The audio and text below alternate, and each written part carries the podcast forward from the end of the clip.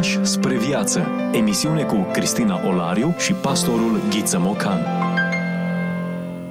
Bine v-am regăsit și astăzi la o nouă întâlnire. Bun revenit, îi spunem și pastorului Ghiță Mocan prezent în studioul nostru. Bine v-am regăsit! Ne bucurăm să continuăm o discuție pe care am inițiat-o în episodul trecut despre un împărat roman, dar care era adeptul unui curent de filozofie, stoicismul, și pe marginea acestui uh, curent a scris o lucrare pe care am lecturat-o și noi, a ajuns și în mâinile noastre, Gânduri către sine însuși este volumul pe care l-a scris și pe care noi l-am uh, citat. Câteva cuvinte despre acest împărat roman pentru cei care nu au urmărit episodul trecut. S-a născut într-o familie senatorială în anul 121, s-a stins în anul 180. Avem de-a face așadar cu un împărat scriitor de secol II după Hristos.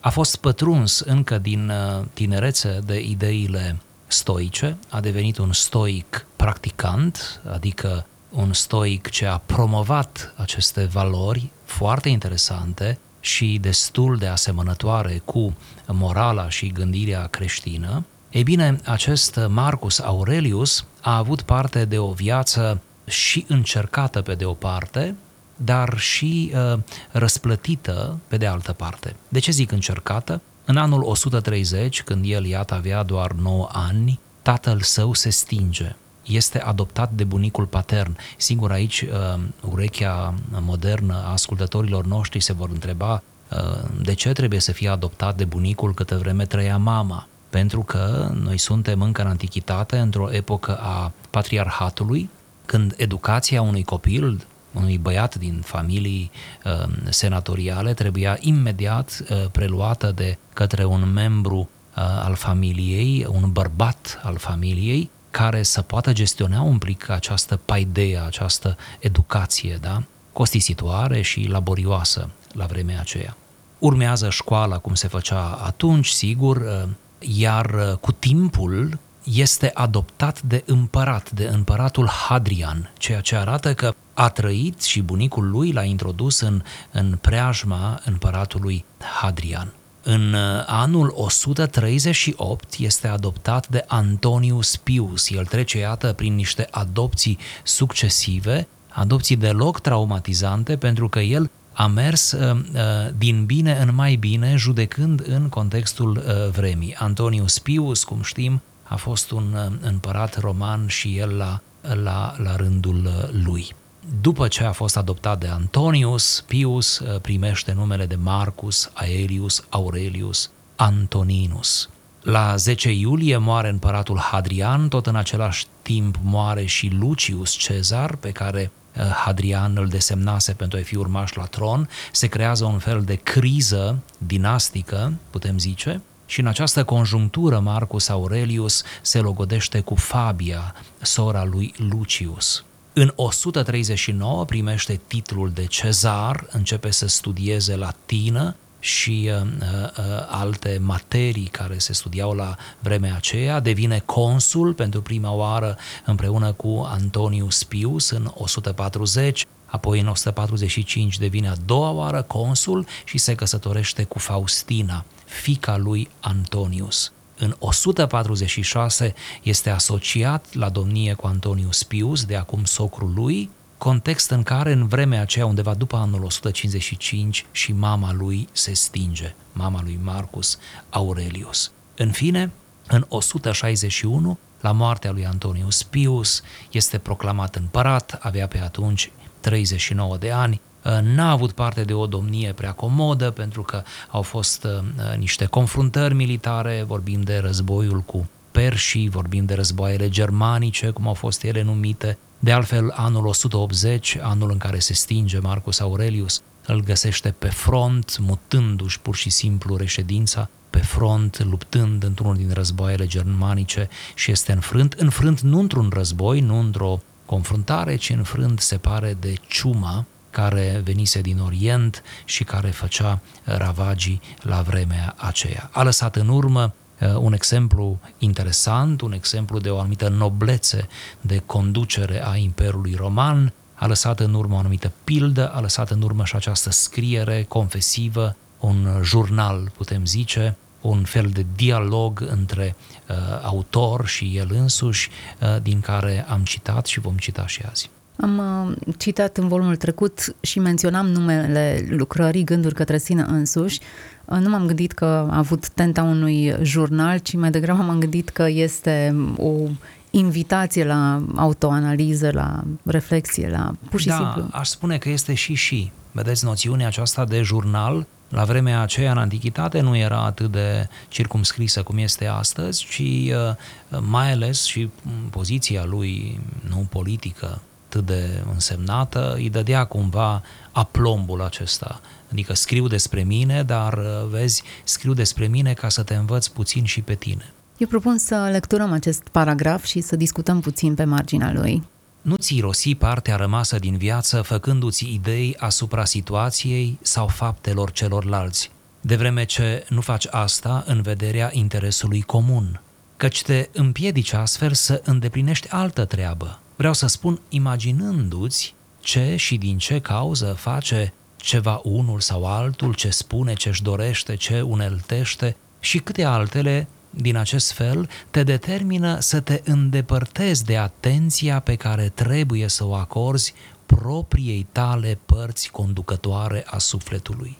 Așadar, în înlănțuirea reprezentărilor, e nevoie să evităm ceea ce este la voia întâmplării și fără rost și, pe cât posibil, ceea ce este indiscret și dăunător. Și trebuie să te obișnuiești să ai în minte numai reprezentările despre care dacă oricine te-ar întreba pe neașteptate ce gândești acum, să poți răspunde sincer pe loc, cu tare și cu tare lucru, prin care să fie de îndată clar că orice lucru e la tine simplu și bun și demn de o ființă socială și nepreocupată de imagini plăcute ori, într-un cuvânt, atrăgătoare, căreia nu-i plac rivalitatea, invidia sau suspiciunea, nici alte lucruri de acest fel, pentru care ai roșii dacă ai dezvălui că le ai în minte. Frânturi de înțelepciune. Vorbim despre autori care nu au voie să fie uitați. Discuție cu pastorul Ghiță Mocan. Trebuie să răspund și să spun sincer că m-a amuzat acest text. și nu pot să-l disociez de autorul lui, cine este el, dar sună destul de amuzant. Prin urmare, la ce vă gândiți acum? Da, ar trebui să pot spune cu tare și cu tare lucru, să spun pe nume lucrurile la care mă gândesc. Este o invitație la pragmatism, este o invitație la a nu pierde timpul nici măcar la nivel mental, ceea ce sună foarte interesant. Acum, mi se pare cu, eu știu, destul de așa, cu două fețe toată povestea aceasta. Pe de o parte, e o disciplină a minții care are sens, nu-mi las mintea să meargă în direcții, în toate direcțiile, ceea ce trebuie să mărturisesc că pentru mine e o luptă. și când mă rog și când citesc și când vorbesc, să mențin mintea tot timpul focalizată pe lucruri pe care mi l-am propus e o bătălie. Dar um, textul propune un fel de gândește de parcă ai fi în public de parcă tot timpul trebuie să dai socoteală. Mhm, de parcă toți ar asista la lumea gândurilor, în așa fel încât oricând ai fi consultat să poți să vorbești cu onestitate. Acum mă gândeam la mâncare sau eu știu la ce alt lucru. Da, cam așa este. Aș vrea să mai spun că uh, apare o expresie în text, se numește partea conducătoare a sufletului, iar această expresie era utilizată pentru a desemna rațiunea. Vedeți, stoicismul însemna să trăiești o viață fără excese, nici în zona plăcerii, nici în zona durerii, adică nici într-o privință cât atârnă de tine să nu-ți permiți excesele, ci să trăiești într-o cumpătare, într-o restrângere, să înveți să te mulțumești cu puțin, să-ți fie de ajuns câteva lucruri, câteva idei, câteva gânduri, câțiva prieteni și așa mai departe. Deci, această restrângere, da, de care au ajuns la concluzia oamenii încă din antichitate, are nevoie orice om care vrea să se autodepășească, să evolueze, să se construiască pe sine, această restrângere se face cu ajutorul rațiunii. Ei au valorizat foarte mult rațiunea. Să nu-i judecăm, pentru că nu erau creștini, pentru că n-au avut parte de revelație și dacă nu ai revelație, atunci ai rațiune și nici rațiunea nu este de de ignorat câtă vreme rațiunea este, ei credeau un dar al zeilor. Noi credem, iată, un dar constitutiv făcut de Dumnezeu omului. Deci totul este prin această, prin această forță a rațiunii. Nu întâmplător, Platon, de exemplu, spunea că uh, rațiunea este precum vizitiul, da? care ține în mână cele două hățuri, o imagine foarte frumoasă, aproape literară la Platon, un hăț uh, se referă la emoție, celălalt la voință și cumva rațiunea da, ține în mână aceste două hățuri astfel încât să poată înainta caleașca vieții, a istoriei. Deci ne întoarcem, aici este de fapt o raționalizare o punere a rațiunii la lucru. Nu fă gesturi iraționale, nu-ți permite cu mintea să navighezi prea departe, să ai o gândire prea împrăștiată, nu te preocupa excesiv de treburile altora, decât atunci când interesul comun o cere, iarăși partea aceasta socială, comunitară. Deci, fi foarte atent unde îți fuge mintea, fi foarte atent la acțiunile tale, fi foarte atent, fi cerebral, fi rațional. Mă gândesc că înțelese toate acestea cu măsură, nu pot fi decât binevenite. Foarte binevenite. Totuși, um, gândindu-mă la contextul Imperiului Roman, o lume a războiului, cu principii și cu tot felul de lucruri atât de diferite de contextul în care noi trăim, era aproape imposibil să nu-ți faci gânduri despre ce situații, fapte, ce le trece prin minte celorlalți. Nu uităm de intrigi, de tot felul de comploturi puse la cale, de lucruri uh, înspăimântătoare până la urmă, otrăviri și complicități da. de acest gen. Iar ceea ce sugerează acest împărat roman este disociază-te de acest stil de gândire pentru că e neproductiv. Da, da, dacă îmi permiteți, ceea ce spuneați, să, să-ți faci gânduri, să fii precaut, aceasta e legitim pentru că privește interesul comun. Înțelegeți? Deci el se referă la a te preocupa în mod gratuit de ceilalți, de soarta lor, de ceea ce fac ei. Nu a te preocupa uh, într-un mod uh, uh, avizat, într-un mod necesar, să spunem așa. A fi tot timpul atent la posibilele uh, situații care pot apărea, la, nu știu, intrigi, la situații. Totuși destul de dificil de delimitat cele două, da, când da. e interes comun și când doar mă imaginez din ce cauză face ceva unul sau altul. Da, așa este. El cumva el cumva asta sugerează și, și cine va citi cartea integrală va vedea că el mereu disociază, dar nu numai el. În general, scriitorii și filozofii antici disociau lucrurile. Adică ceea ce îți era permis în numele interesului comun, da? o anumită investigație, o anumită uh, suspiciune, o anumită atenție sporită la faptele celuilalt, de ceea ce ți este uh, permis, nu îți era permis în, în uh, viața de zi cu zi. Cumva, vedeți, deja vorbim de o anumită polarizare între, între public și privat.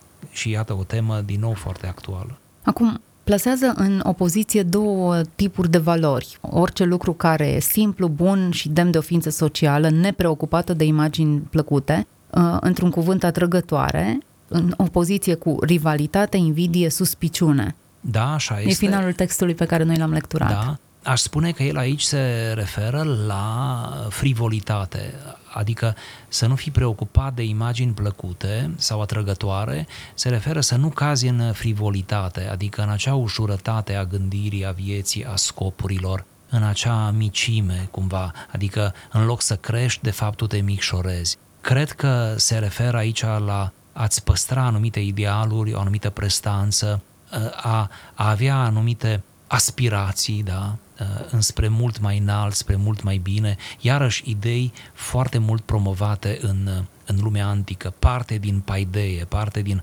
această educație completă a unei, uh, a unei ființe. Cred că așa trebuie să o privim, precând rivalitatea, invidia, suspiciunea, exceptând războiul, iarăși, nu, lucrurile nu sunt comparabile, da? Dar la nivel individual, rivalitatea, invidia, suspiciunea erau, erau dezavoate, erau văzute ca fiind nedemne pentru spiritele mari, pentru cei care vor chiar să facă ceva cu viața lor sau să-și ducă propria educație la un alt nivel. Cât de populară era această teorie de viață? Sau era doar într-un spațiu teoretic ceva valori pe care doar le enunțau, dar nu le împărtășeau la nivel practic? Ca un răspuns general trebuie să știm că toate filozofiile greco-romane, ne referim aici la cinism, la epicurianism și la stoicism, toate aceste filozofii uh, atingeau în primul rând uh, elitele. Deci uh, avem de-a face cu o preponderență, să zic așa, filozofică în rândul elitelor. Deci ele erau răspândite acolo. De ce?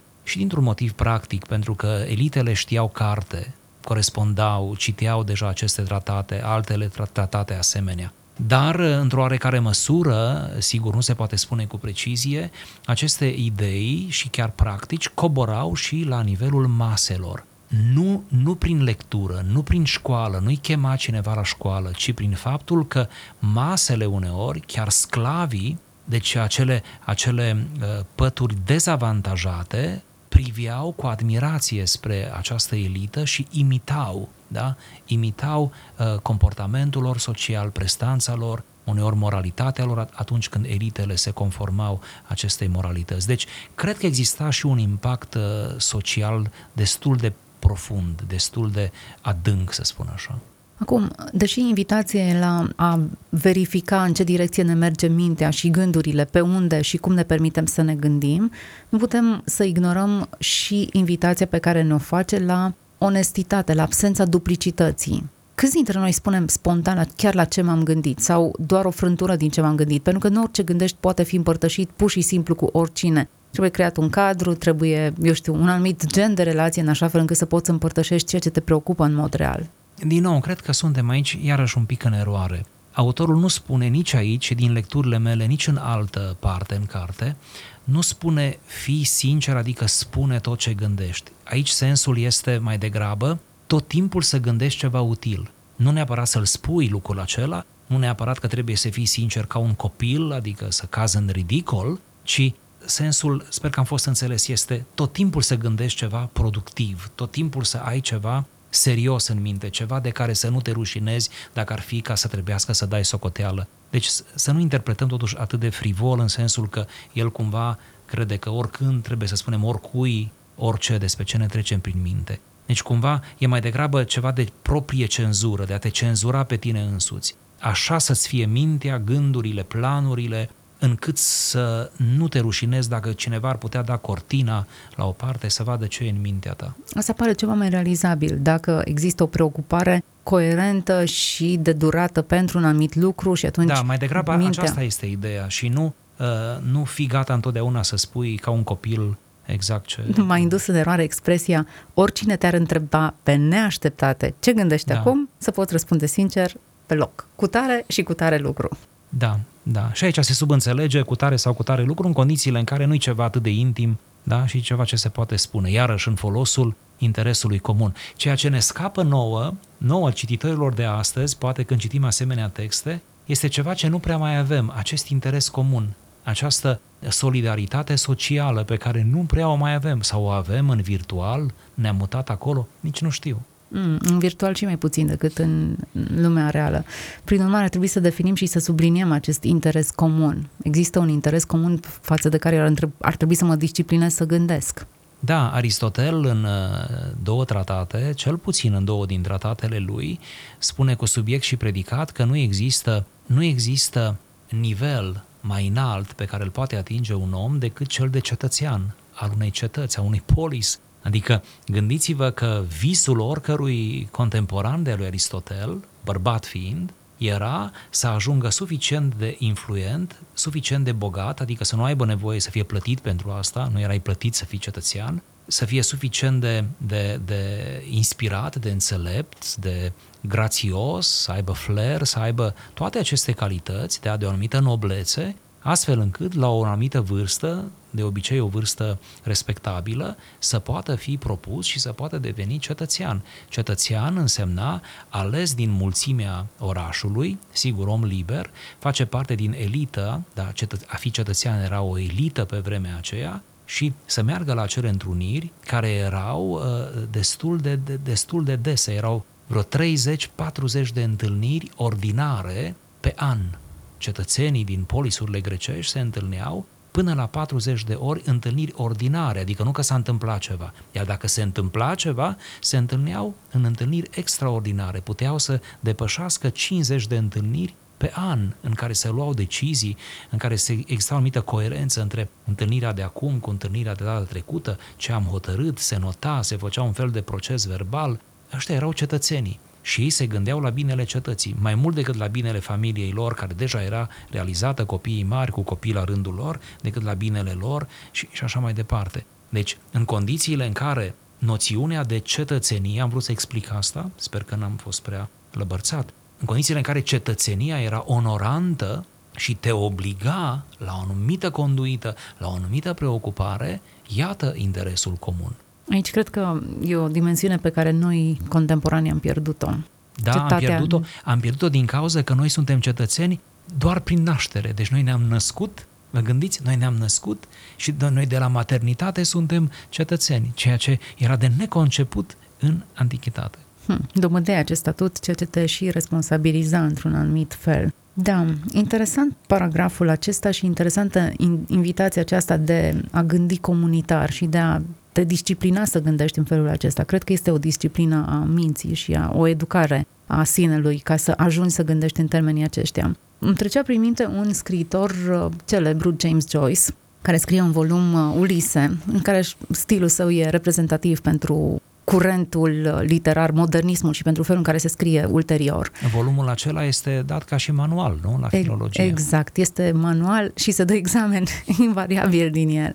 Dar uh, James Joyce își propune să scrie din prisma omului care gândește, fragmentat sau amalgamat. La un moment dat chiar ești provocat să-ți dai seama și să-ți urmărești propriul fir al gândurilor, în ce măsură ești coerent în propriile tale gânduri sau gândești la fel de fragmentat. În anumite situații, mi-amintesc că sunt vreo trei pagini în care n-am găsit niciun punct.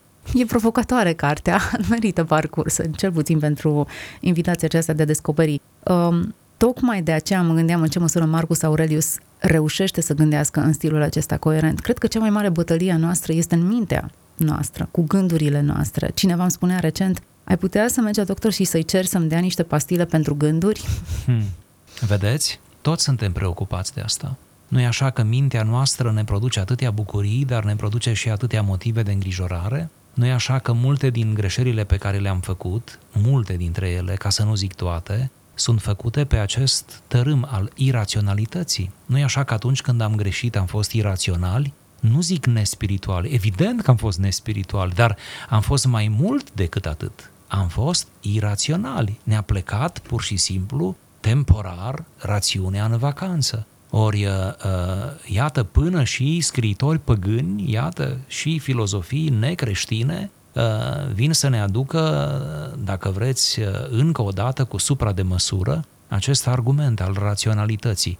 Dacă mai adăugăm la asta elementul creștin, dacă mai spunem că o, o rațiune pe care toți oamenii o au, nu trebuie să fii creștin pentru asta, o rațiune poate fi fecundată, călăuzită, cârmuită chiar de Duhul Sfânt, de a treia persoană a divinității, a Trinității, atunci lucrurile stau deja mult mai bine, adică suntem, suntem într-o situație mult mai confortabilă și cu premize, nu? Mult mai uh, înalte. Deci, uh, prin urmare, iată ce face creștinismul. Creștinismul uh, ia în calcul rațiunea, fără îndoială, ea este un datum, un dar de la Dumnezeu dat ființei, Ehm, dar duce rațiunea, iată, până la ultima ei consecință. Prin urmare, Marcus Aurelius, un păgân, ne invită nu să gândim pozitiv, în termenii în care societatea noastră ne invită să o facem, ci să ne invită la un fel de igienă a minții. Scoate afară reprezentările care nu îți fac bine, care nu sunt în interesul nu doar al tău personal, ci interesul comun.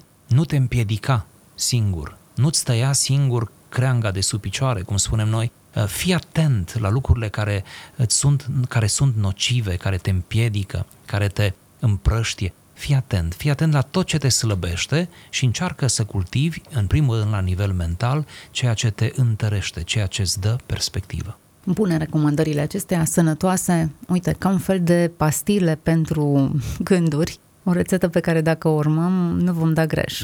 Așa este. Suntem la finalul acestei emisiuni. Am vorbit despre Marcus Aurelius, gânduri către sine însuși. Nu cred că ne pare rău de discuția pe care am avut-o despre această igienă a minții, despre această productivitate a gândurilor și onestitate a, a sinelui pe care o putem avea. Și dacă plasăm toată discuția aceasta în spectrul creștin, cu atât mai mult ne identificăm cu aceste recomandări. Mintea noastră realmente e un teren de bătălie și a o lăsa la voia întâmplării alimentată de surse contaminate și a rumega în continuare lucruri care nu fac altceva decât să ne deterioreze caracterul, conduita, sunt în detrimentul nostru și al lucrării creștine. Mulțumim așadar pentru discuție pastorului Ghiță Mocan. Mulțumim celor care ne-ați urmărit până la această oră și ați reușit să vă focalizați pe subiectul acesta și să uh, vă puneți întrebări și să vă lăsați provocați de discuția noastră. Vă dau întâlnire data viitoare, să ne auzim sănătoși, cu bine și cu alți autori și alte lucruri folositoare pentru suflet. Ați ascultat emisiunea Pași spre viață cu Cristina Olariu și pastorul Ghiță Mocan.